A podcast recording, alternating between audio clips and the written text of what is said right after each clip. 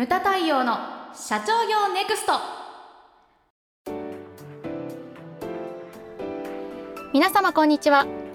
ムタ太陽の社長業ネクスト番組ナビゲーターの奥秋彩です。太陽さん、よろしくお願いします。はい、よろしくお願いします。さて、今回はですね、なんと2018年最後の回となりました。あっという間ですね。あっという間でしたね。振り返ると、はい、はい、ですが、はい、なんとですね、今回のテーマが不正が起きない仕組みを作るのが社長の仕事ということで、ちょっと重いんですけど太陽さん、そうかなちょっと怖いですよこれは。いや、はい、ね、いくつかテーマがあって、たまたまこれが年末にぶち当たっちゃったという流れなんですけれども、でも、ね、これね、あやちゃん的な立場から言うと、はい、やっぱり怖いなって思うかもしれないんですけれども、はい、でも経営者的ね、立場から見てみたらですね、これ当たり前のことなんですよね。全部、いや、社員さんがどうのとか言うんじゃないです、はい、会社で起こる問題っていうのは、全部社長のせいなんですよ、ということなんです、ついこの間ね、はいはい、あれだったんですね、出張先で経営者何人かで飲んだんですね、はいはい、で最後盛り上がって部屋飲みしてたんですけれども、はい、でそこでですね、ある社長からこんなこと言われたんですよ、なんて、太陽さん、うち社員数少ないじゃないですか、あ、少ないですよねって言って、それでもこの間問題あって数人辞めさせなきゃいけなくなったんですよって言われて、でそこの会社はですね、私何回も行ったことがあるので、はい、で人数少ないから全社員知ってるんですよ、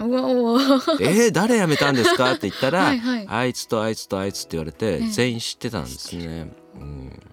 実はですね、はい、ナンバー2の社員が、はい、その社内の女の子を2人とちょっと不倫関係になってしまったと。2人ですよ。すごいですね。しかも限られた人数の中で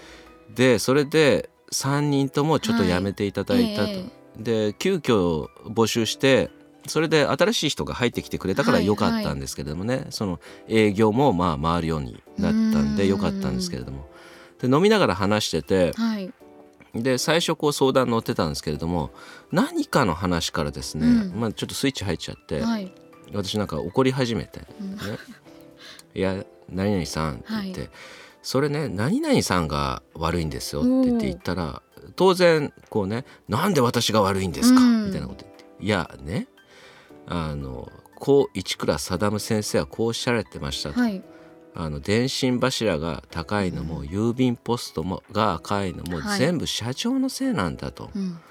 い、で社長がね、その人数少ない会社なのに、なんでそれを気づかなかったんですかって言ったわけですよ、で私も企画部長時代こう覚えがあるのがね、はい、その全員、当時はうちの社内のその今うちの社内ね、用語で言うとデスクネッツって言って、はいはい、社内の掲示板で誰がどこに行ってるか、はい、何の打ち合わせをしてるのかって分かるんですけれども、はい、昔はホワイトボードだけだったわけですよね、その昔は、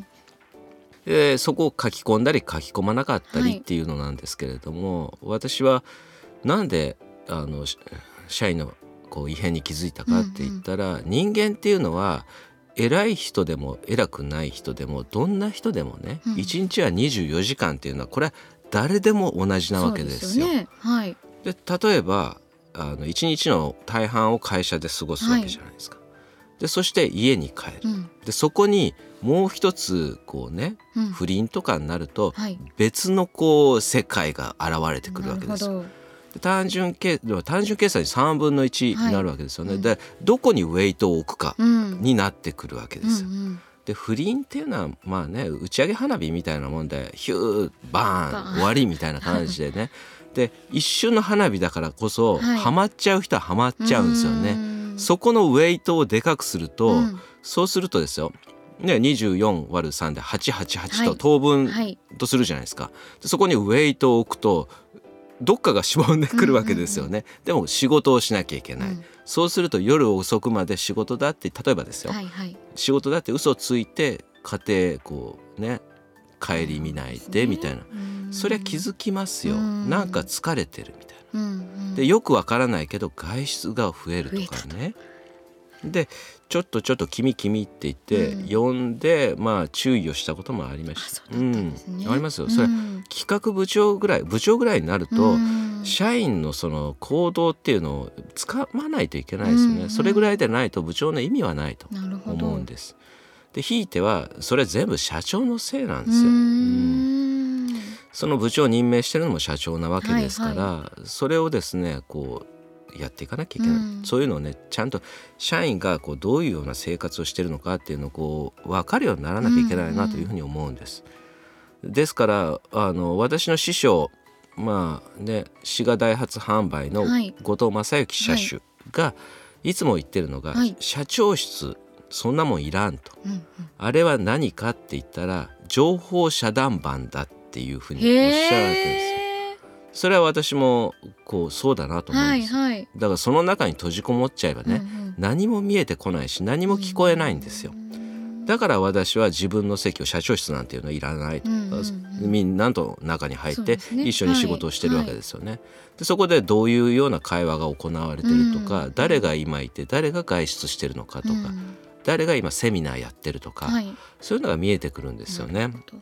で、人数多くなってくるとこういうのほど見えてこなくなるから、だからこそ仕組みっていうのがこう大切になってくるわけなんですよね。なるほど。仕組み、例えばそういう不正が起きない仕組みっていうの、どういうのがあるんですか？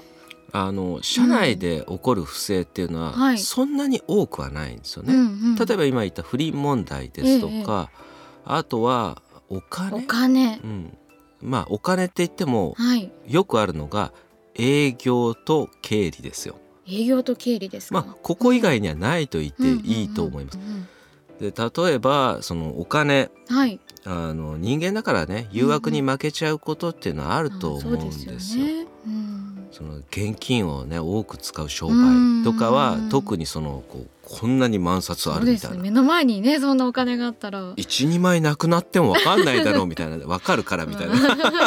そんな感じですけれども、そこの場になってみると、その、お金の怖いところっていうのはそういう冷静な判断ができなくなるわけですよ。1円、ね、違えば合わなく、大変なことになるわけです。わかるわけですけれども、それをどうちょろまかそうっていう、こう誘惑、煩悩みたいなのがふつふつと出てきてしまうのが、まあそれが人間だと思うんですよ。私はもともと性善説で考えてて、悪い人っていうのは本来いないと思うんですよ。でもね、目の前に例えば現金がいっぱいあるとか、例えばその時にね、ものすごい何かこうやむにやまれないこう状況があったりとかね、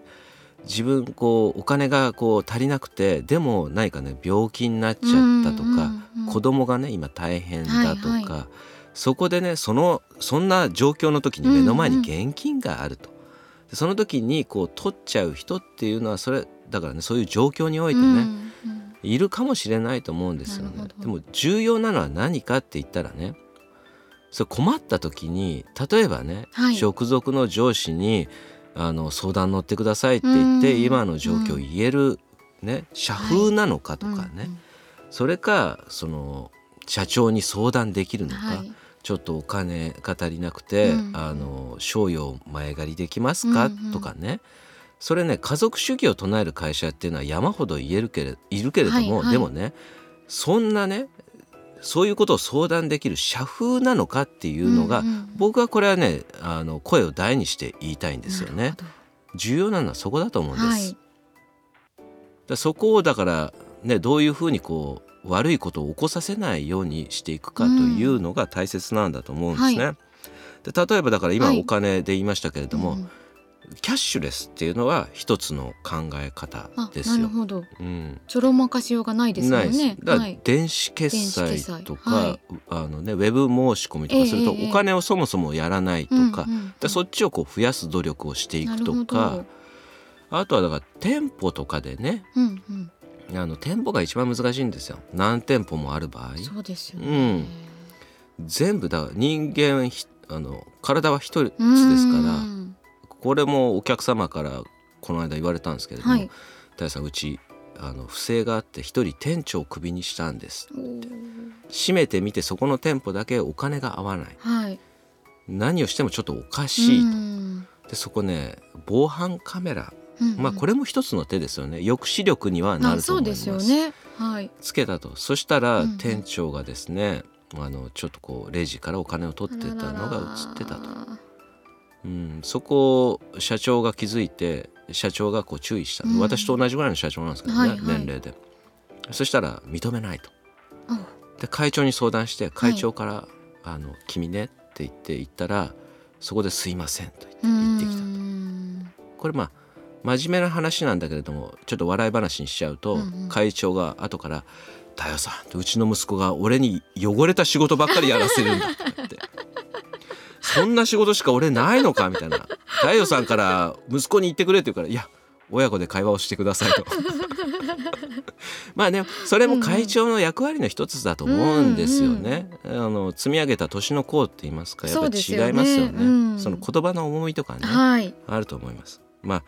あそういう話があったんですけどね、だからそういうキャッシュレスっていうのは一つの手ですね、方法だと思いますけど、はい、あやちゃんは他にどんなのがあると思います？他にですか？まあでもあれですよね、経理なんかで言うと、一人で管理っていうのはちょっと怖いなっていう気はします。まあだから金を扱う人と経理を別にするとか、それも一つの手ですよね、そういうのあると思います。あとはだ社内で言ったら、社内もこう電子化を進めていくっていうのは一つの手ですよね。こう社内のその書類とかも、そういうのもありますし、さっき言いましたけれども営業と経理って言いましたけども、そうですね、営業なんかも例えば、はい、これはもう何年も前からやられてることですけれども、その個人の携帯と会社の携帯って分けて、会社の携帯はもう GPS で今管理できるわけですよね。昔はね、ちょっと営業行ってきますって言って、ちょっとコーヒー屋さんでねこうタバコをふかしてなんていうのがイメージだったんですけれども、でそれがパソコンでね、おいおいお前今どこにいたみたいなちょっと待てみたいな、それが丸見えになってしまう世界ですからね。まあそれも一つの手だと思います。営業と経理、これをどういうふうに管理していくか、2つの面からですねやっていくのがいいんじゃないかなっていうふうに思います。営業もでもあれですよね、お客様とのこう、ちょっと癒着というか、そういうパターンもあると思うんですけど。ありますね、非常に多いです、政治家でも何でもありますよね、こう過剰接待っていうのはもう過剰接待、それだどこで線引きされるのかよくわからないですけれども、その同じ人とこうずっと、私も人のこと言えないんですけど、まあ結構仲いいお客さんとねよく飲みに行ったりしてますから、それは過剰接待ではないんですけどね、割り勘で飲んだりしてますから、とかよくあるのが取引先からのキックバックなんていうのも結構ね今ね問題になってます、ちょっとこう裏でねなんかもらってたりですとか、今もってだからね、こうあとあるのがね、バーター取引とかもね。バーター取引って何ですか？例えば、よくあるのがほら保険加入する代わりにうちの子のなんか買ってくれとか。なるほどね。そういうのも単純な話からね、今もってそういうのがあるんですよね。まだそうだからそう、うちのね姉妹会社に印刷会社ありますけれども、そういうことも厳しく言うようになりましたよね、もうバーターはやめろと。本当にそれで利益出てるのかどうかってね、営業マンは数字上げれば問題ないでしょっていうような感覚なんでね、でも経営者はそれではいけないわけですから、そこら辺をきちんと見ていかなきゃいけないと思うんですよ。あと一昔前、あったのが領収書とかね、書き換えとかですか？書き換えとかからの領収書くださいとかねそんなのはあるんですか？いや昔はね、そういうのがねあったようよ、なんか歌があったぐらいだから、こう歌ですか？1という数字はだからちょっと加えたら4になるとか7になるとかね、数字、丸1個加えるとかねそういうね、こうなんか微笑ましい努力に見えるけどねでもうちの会社なんかはだからそのごまかすなと、よく言うのが、昔から言ってたのがごまかすなと。これね、しょうがなく使っちゃったんですっていうのはもう言ってこいと、それをね、認めないわけじゃないから、うんうんうん、もうしょうがねえなって言って、うん、今回だけだぞとか、うんうん、あとね空出張なんていうのは完全にダメですけれども、今持ってやってる人、まあ、どっかのね、うん、県議かなんかがやってましたよね、なんか聞きましたけどやってましたよね普通の企業でもあるんですか、空出張なんて。いやあるみたいですよやっぱり、うん、その日こうなんかどうしても彼は東京にいたはずなんだけれども、はい、なんかどっか大阪行ったことになってるとかねでそれで新幹線代が請求されるとか、不正があるな、あの仕組みを作れとは言ってますけれども、はい、普通の会社はそこまでできる会社は、ねうん、やらなくていいんですよ、うん、そもそもそれはみんなができるから、はい、でそういう不正をやる人がいるから厳しくなってくるんですよね。それはだから法律も全部そうじゃないですか、はいはい、ね、守れない人がいるからできてきちゃうんですよね。だからそもそもないのがいい状態なんですけれども、うん、なるほど。だから空出張にしてもだから今ね交通費っていうのは領収書がいらないじゃないですか、うんうん、いらないですね。例えば定期、はい、定期額で乗ってる分にはね、はいはい、JR で神田から東京に乗ってきました、うん、でわざわざ領収書なんていらないわけじゃないですか、はい、それはだから百何十円で初乗りとか決まってるわけですよね、うんうん、でそこになんで領収書がいるかって言ったら、例えば大阪に行くのにグリーン車乗りました、うん、じゃあ特急料金の場合は領収書つけてくださいとか、はいはい、本来こうなくてもいいんですけれども、でも空出張とかね横行するようになったら、これはその定額でも領収書が必要になってきちゃったりとか、ややこしい問題があるんですよね。で議員さんもね領収書をこれから全部チェックするって言った時にある議員さんがね反論してたんですよね、うんうん、ジュース1本で領収書もらえって言うんですかとかってバカですかそれを補うのが日当じゃねえかとねお前出張する時日当もらってんだろうって、日当ってのはそのためにあるんだよみたいな、領収書を伴わない出費、はいはい、そこに日当が出てくるわけです。だから上のものっていうのは、うん、ここら辺もきちんと線引きをしないと部下に厳しく言えないわけですよね。そうですよね、うん、そこら辺を気をつけていただきたいなというふうに思うんですよ、うんうん、あとあるのが、はい、完全にアウトなのがもう刑事事件になっちゃったらどうしようもないですよね。うん、前の番組で話したんですけれども、はい、まあね、とある社長から相談を受けて、はい、太陽さんとちょっとこう相談乗ってくださいって言って、うんうん、ランチを食べながら話を聞いてたんですね、うんはいはい、そしたらゴールデンウィーク明けだったんですけれども、うん、ゴールデンウィーク明けていきなりそのこう社員の自宅から電話、うん、奥さんから電話かかってきたと、はいはい、でね、うちの主人行ってませんか、来てません、うん、こう無断欠勤だったんで電話しようと思ってました、はいはい、って言って、ちょっと警察に届けた方がいいですよって言ってね、ちょっと待ってたら実は交留されてたって言ってね、なんかこう誰かのカバンから財布を抜き取るところをこう、私服警官に見つかってお縄になったらしいんですね、はいはい、でこれどうしたもんですかねって言われたんです、はい、でね、奥さん子供がいると、私もいますよ、だからその奥さん子供を考えると胸が苦しくなる思いだったんですけれども、はい、これってその前例を作っちゃいけないんですよね。やっぱりそれで奥さん子供がいる仕方ない、今回ばかりは見逃そうって言ってそのままにしておいたら、次にね会社内で起こった時にあの人はやめなかったじゃないかとかね、ハードルがどんどん緩くなってくるんですよ、はいはいはい、これは前の、番組でも言いましたけども、はい、上手な情下手な情って言いますけれども、下手な情だと思うんですよね。ここは心を鬼にしてやめていただくしかないでしょうというふうに申し上げたんですね。うん、でそこでどうするかで社長の姿勢が問われると思うんです。だから全社員が納得できるような対応をしていかなきゃいけないわけです。例えば冒頭で出た不倫問題、はい、それは3人全員辞めていただいたと、うんうん、それでまあ良かったとは思うんですけどね、着手としては、うん、でそこで例えばナンバー2、あいつは仕事ができるからって言って残してしまうと、これは平等ではないんですよね。ないですよね、